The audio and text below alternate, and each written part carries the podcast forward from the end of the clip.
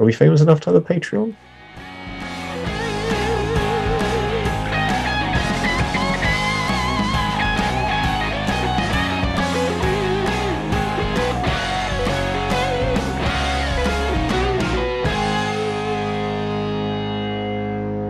Hello and welcome to the Undercut Podcast. This time we are back with an F2 feature review episode, and I am joined, as always, by my co host, Jesse Billington, and friend of the podcast, backed by popular demand and no other reason whatsoever, Jacob Phillips. How are you both? I'm doing pretty well indeed. Been a work from home day for Classic Car Weekly, so I've been uh, previewing this week's issue of Classic Car Weekly, which I recommend you buy as it's the first one to actually feature any of my printed work. So, uh, would you like to say Classic Car Weekly any more times, or are we good for a moment? Oh, let me just get a bit closer to the microphone. Classic Car Weekly. There you go. He works for Autosport, ladies and gentlemen. Jacob, how are you? I'm doing great, Justin. I'll be sure to check out your Classic Car Weekly. Yeah, you can uh, find out my top picks uh, for summer auctions if you want to buy something fun and sporting for summer. Although one of the picks that I did include was an old Benetton of uh, Michael Schumacher's for the mere sum of a few million pounds, I believe. I'm sure we could all club together. Exactly. We need a fleet car for the Undercut podcast, and it also gets us back to motorsport and single seater racing, and crucially, in the direction of Formula Two, which was racing this weekend in Baku. And uh, we'll we'll continue our usual little theme of what the hell has happened, despite has having nothing to do with Formula Two. We really ought to find a better pun for this. Um, Thiemo, I'll leave you to think about that while I go straight into Ralph Boschung is back. Uh, he was back for Baku, which I think works quite nicely. It's kind of syllab. What is it? What is what is it where words sound the same? Syn- not synonymic, syllabic. The fact is, it sounds the same, and it sounds like a magazine, ladies and gentlemen. I am a journalist. I know words. Ralph Boschung is back. He's back in F2, and his back is back. His uh, back is fine after a horrendous crash in where was he? Was it? It was Imola and a neck injury, but close. And your back makes up part of your neck, doesn't it? Yeah, it wouldn't have had the same effect. Yeah, alliteration. There we are. It didn't work if you didn't let me have it worked for the alliteration. But yeah, Ralph Boschung back in his F2 seat for Baku. Thiemo, don't look so annoyed about my jokes. Um, which was uh, nice just disappointed. Nice to see, nice to see him back anyway.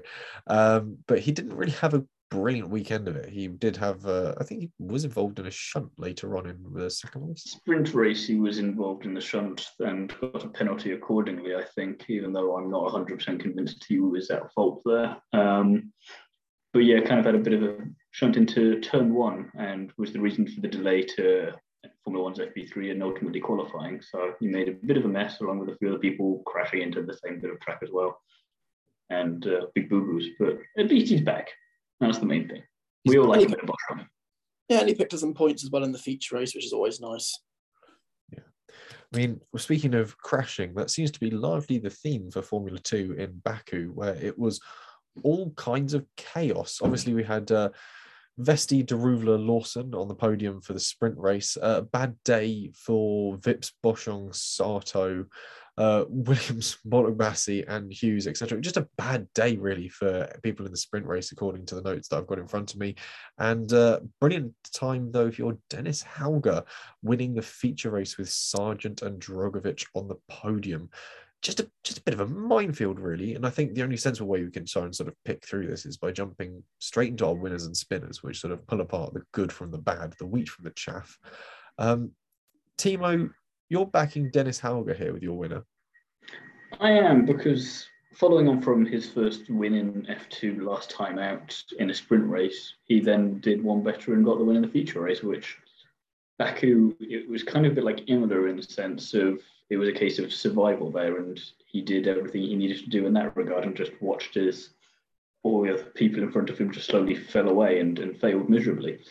Um, so it's it's perfect. It's what we're kind of used to seeing from Hauger being there when other people are are going to be are going to be failing like that. And okay, he's not as dominant as he was last year, but it's it's nice to see him back on the podium and hearing that that old phrase again that Jacob's probably very uh, familiar with of winner winner chicken dinner. Yeah, dinner always makes me hungry when he says that. Um, no, no, yeah. it, it, feels wrong to be that hungry for that. It's well, I'm always hungry in the morning. Um, yeah, it was, a great weekend for Hauger. Um, I'm actually quite surprised it's taken him this long to get a feature race win. But then I don't. Then again, after his performance last year, I do forget that it's only his first year in F2.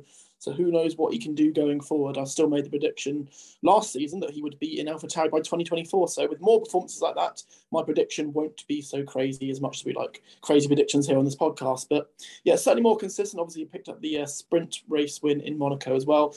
And yeah, with more performances like that, he can make it into that sort of mid pack there in the championship, sort of the no man's land where everyone seems to be tripping over each other, and we don't really know who's going to be wearing the championship apart from the top. So yeah, certainly, yeah, good for Hauger. Very, very pleased for him.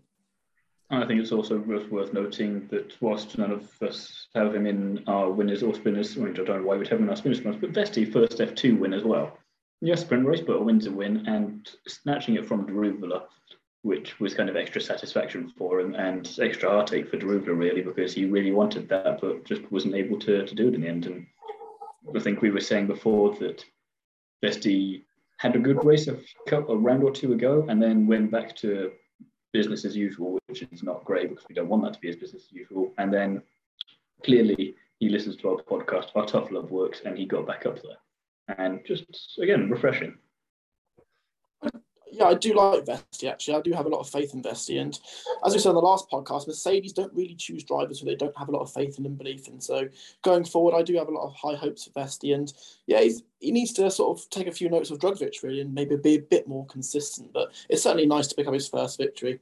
That was nice to see as well. Yeah, and while Felipe uh, Felipe quickly excuses himself, no, Felipe is my winner. I was just saying while uh, Thiemo quickly excuses himself, I don't know where he's quite gone to. Um, there was a dog barking. Was that in the background of you or me or Thiemo even? No dogs. Oh, was it? I don't know. I've been too busy focused on the podcast to notice any dogs. I could hear a dog barking away, so I assume that was Thiemo going off to sort something out. But uh, yeah, Felipe Drugovich, I've uh, dropped hints it, and Thiemo already mentioned his consistently, his consistency even. Um, and I have simply written Felipe Drugovich, persistently consistent. And there seems to be nothing on track that phases that boy. There was all kinds of chaos breaking uh, in front of him on Saturday, and he just sort of drove through the lot of it. He just dealt with it and uh, came home with a podium when it didn't really look like he was going to have one, which was quite nice to see.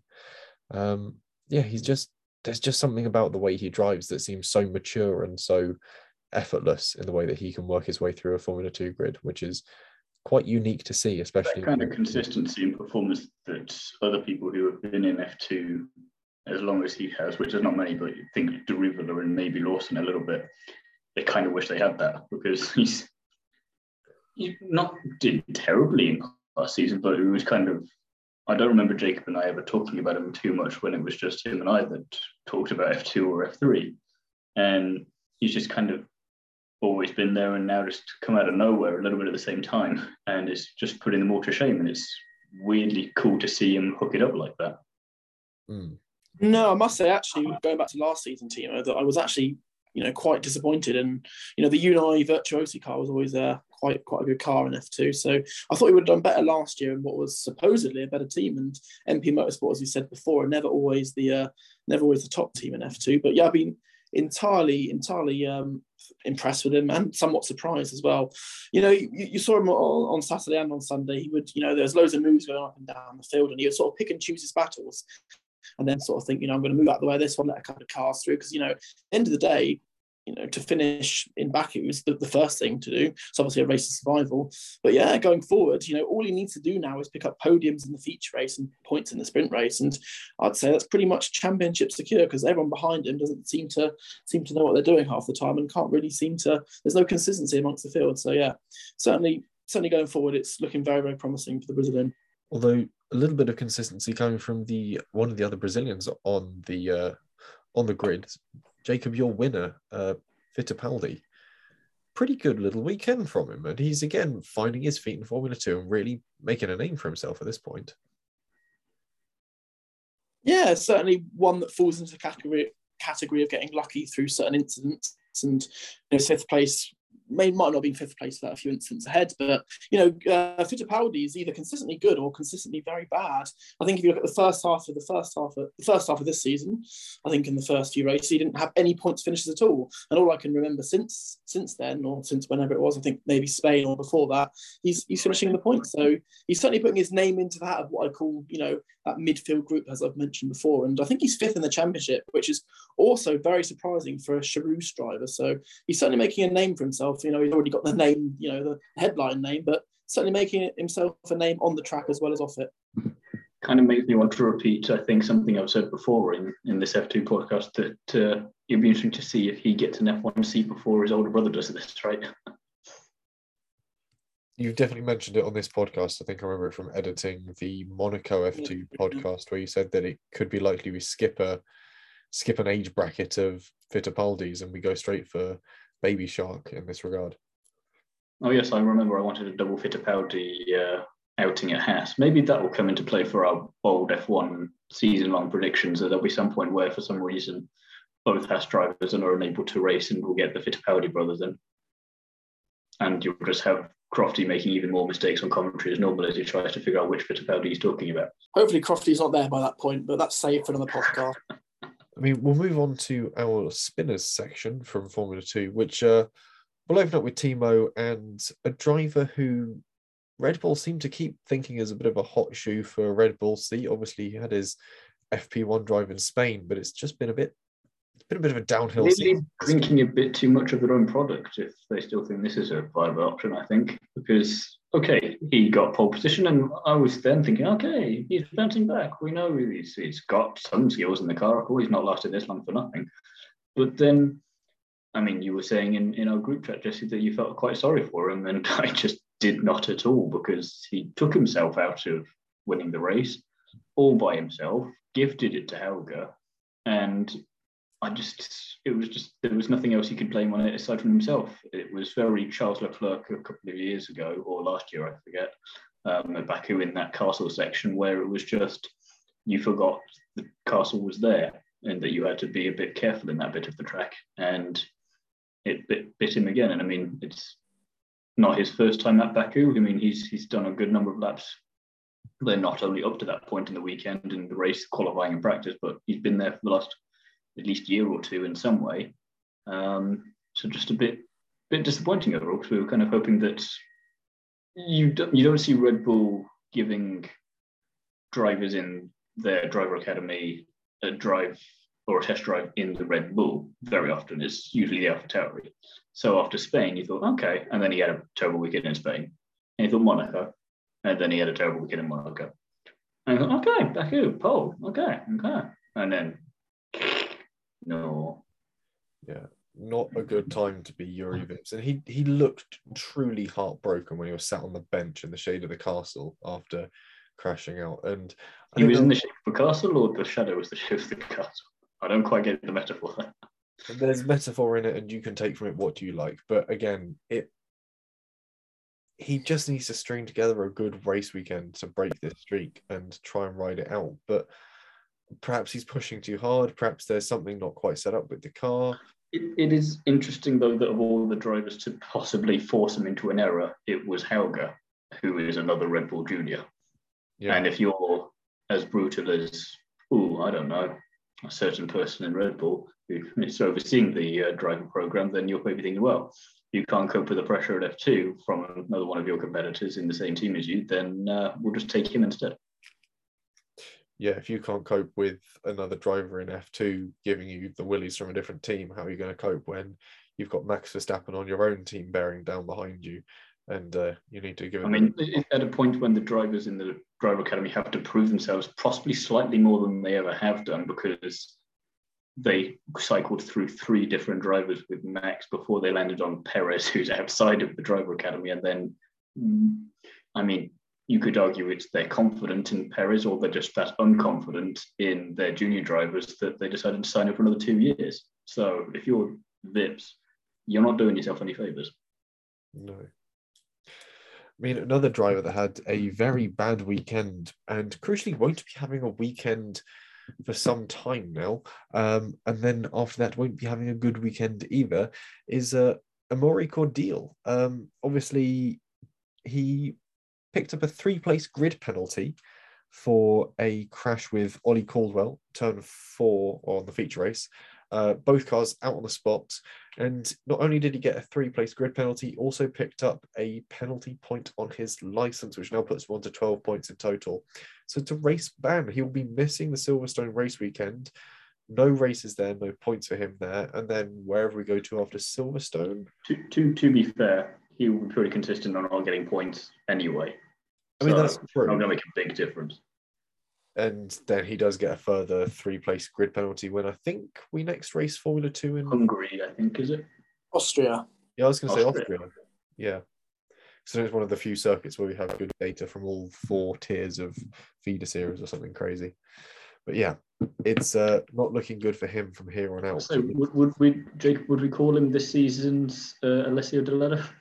I was just about to come on to that. Yes, he's doing a very good Deledda impression. And I'd say, arguably, he's probably he's not as slow as Deledda, but he certainly has more incidents. And uh, he, he didn't even score a point last year in F3. So, you know, money talks and all that. He's got that in common with Deledda as well, to be fair.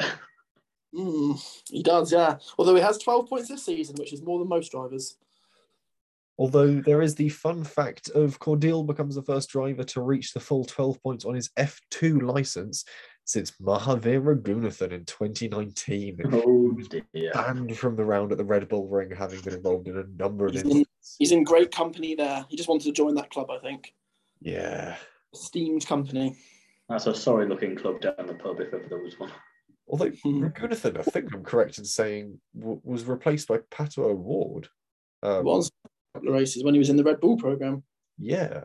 So makes you wonder if uh, anyone fancies sitting in for Cordeel at Silverstone. I wonder if they're going to I don't know if he'd do it in F2 though, to be honest. It seems I mean, I'd he's it. got that taste of the McLaren F1 car now. I don't know if he'd want to do No, but not necessarily Pato O'Ward, but there might be someone else from. Chadwick. Ah, Excuse me. What was that? Sorry, Thiemo? Say it Oh, right. louder, you know, louder. People might hear you. I don't think Niki Lauda can come in, in the car, I'm afraid, Jacob. Just, just uh, make your point again for the people at the back. Oh, I, I believe there's a there's a terribly good driver called Jamie Chadwick around somewhere. I, I feel like she should uh, get into that F2 seat. For, for Never heard. That's all the drink talking, Jacob. You're sober up. I've got water here. I'm fine. Mind you, speaking of drivers that had a bad weekend, uh, no one else is mentioning them on their winners and spinners. I know we ought to really put a point in for them. Uh, Cem Bolukbasi as well, uh, called to the stewards after an altercation broke out between not him, but his dad and uh, Roy Nissany and Nissany's trainer. Um, it was kind of kind of crazy. Yeah. Um, obviously, What the Bollock F2? Bassi, Bolukbasi and Nissany had a bit of a coming together on track, and uh, Bolukbasi Senior took it quite to heart, and uh, there was a bit of Which of I mean, I got two things on that one. First of all, we've taken esports to Street Fighter, and you've also then got a Turkish person and an Israeli person have butting heads, and that's never gone wrong before. yeah. uh, There's um, certainly a lot of things to look into on the uh, nationality side of the scale, but it did result in a five thousand euro fine for Bolukbasi and the removal of his father's credentials from the next round at Silverstone. So, uh, Mr. Bolukbasi and uh, Amaury both stood at the fence of Silverstone, watching cars going past, looking sad. I mean, again, it's it's it was always going to be intriguing to see how he did coming from esports into F2. I don't think he should have come straight into F2 anyway. He should have at least gone into F3, if, if at all. But it seems just more of a kind of, um, especially from some of his driving that we've seen. Okay, it's he's doing all right. He had a 12th place at Monaco, but at the same time, eh, Yeah. I don't really like there's, the, the thought process is just there because there's just not an awful lot to say about it, and a lot of people are fascinated by and there just really isn't all that much to talk about when it comes to that, and just kind of makes you think again: is there someone who could be better in that seat? Cough, J- Jamie Chadwick, cough, um, and why are we prioritizing someone who? Okay, esports all very well and good, but it's not the real thing. Well, with There's off someone track who's drama like, actually with off part track of their drama like career, that, yeah. I sit around. yeah. It's one of those weird things. I think it's certainly a case of money talks, and uh, it certainly does in Formula Two. Um, before we get distracted and keep suggesting Jamie Chadwick for an F2 seat anymore, uh, Jacob, a you- quota to fill. Yeah, Jacob, your spinner from uh, Formula Two this weekend. Maybe, maybe didn't have the worst weekend. Obviously, we mentioned two two people there that had a much worse season and weekend than than this person. But I think you know you look at the top of the championship and then you look down. I know it's um, he's not as experienced as Drugovich, but I've gone for Clement Novalak. You know, he's in the same car. You know, they've had great results this year. He doesn't really seem to be doing much to me. Slightly harsh, but I thought I'd go a bit off piece, a bit niche, and choose Clement Novalak. That's not too bad. Yeah.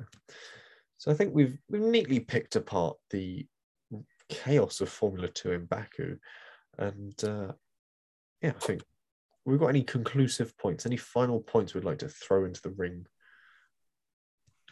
Um, Drugovich just again doing exactly what he needs to do. He's not at the front for this weekend, but he's still there. He didn't need to be at the front. He was there to pick up just points here, points Mr. there. Consistent for F2. And it is a matter of time until a Formula One team snaps him up and says, Would you fancy being in our junior academy? The question is, which team? Just see Helmut just with a bag of sweets. Come on, come on. Come on, get into my van. Oh, God. That's yeah, we'll probably, should probably stop there. Um, anyway, yes, thank you for listening to our Formula Two review uh, from Azerbaijan, or not actually from Azerbaijan. We're all recording this from the UK. Um, but yes, uh, Azerbaijan Formula Two review. We will be back with Formula Two when it returns at Silverstone in around a bit's time. Um, and of course, we'll be back. Wow, accurate. yeah, I think that's about right because there's there's a week gap. That was Jesse realizing, ladies and gentlemen, halfway through that he didn't know how long it was. Doing the, doing the mental arithmetic never my forte. Um yeah so we'll be back with for formula 2 at silverstone and of course we'll be back with formula 1 in canada in less than a week's time because it is currently monday evening and we'll be uh, f1 cars on circuit in canada uh, by friday which is exciting trying to remember how Formula One weekend worked, despite having just been through one. Um, of course, you can find me on Instagram, Jesse on Cars, as well as on YouTube, and hopefully, in some time in the near future, you'll be able to find this podcast on Spotify and other streaming services. We are optimistically making a move to making this a proper podcast, so uh, go find us there, give us a follow, a like, a rate. Share and subscribe. Yeah, like, comment, subscribe, share, subscribe. I don't actually. yeah, can leave us a review on Spotify if you're feeling extra generous, because that is a thing they do over there. yes, leave us a review, give us a five star rating, and we we, we We'll be very appreciative. And we'll Yeah. give you a name drop. we'll give you a name drop. We we should probably then also look at setting up um, a Patreon as well, so we can we can name drop Patreons that pay us things. Are we famous enough to have a Patreon? There's people who are less famous who have one. So, yes. Okay, right there we are. So you can probably also find us soon on Patreon as well as on Instagram, where we are just the Undercut Podcast. You can find Ellie May's brilliant race reviews. She's got her sort of top takeaways from the race weekend, as well as the odd meme and little interactive bits and pieces hither and thither. Thiemo, where can the people find you? Well, Jesse, you can find me all over the Undercut podcast. You can find me on the covers of my own motorsport interview series. And there's a brand new podcast that I'm going to be part of, which will be sporadically throughout the year, which will be looking at the Nitro Rallycross Championship, which will be good, exciting stuff, which is going to have its first episode already out by the time you listen to this, which will be available YouTube, Spotify, Apple Music, everywhere. So go take a look at those. Excellent stuff. And Jacob can be found somewhere where there's alcohol. Um, On the bar, under the bar, behind the bar, but not behind bars. quick final question: favorite bar snack? All pork scratchings. Good. Or jala- jalapeno. are those jalapeno bites you can get? Maybe they're in sort of like more sort of rustic pubs. Do you know what I mean? Yeah, I, know, I think I know the one you mean. No, for me, it's still going to be a good pork scratching. Or a Scotch egg. Oh, no, Scotch egg's a picnic thing. I want it. I want it out of a, a butcher's packet, tied up with a little white tag at the top, torn open pork scratchings. Or something for an old fashioned meat raffle. Ooh. Thiemo, por- fav- fa- favorite bar, bar or pub snack? Have me at pork scratchings, mate. There we are. I think we know what we need to order in for the end of year finale. Thank you very much for listening, and we'll be back with Formula One in Canada.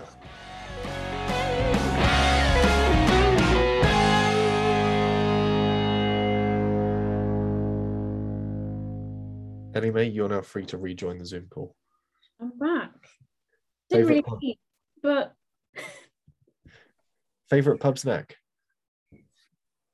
uh, just a pack of salt and vinegar crisps.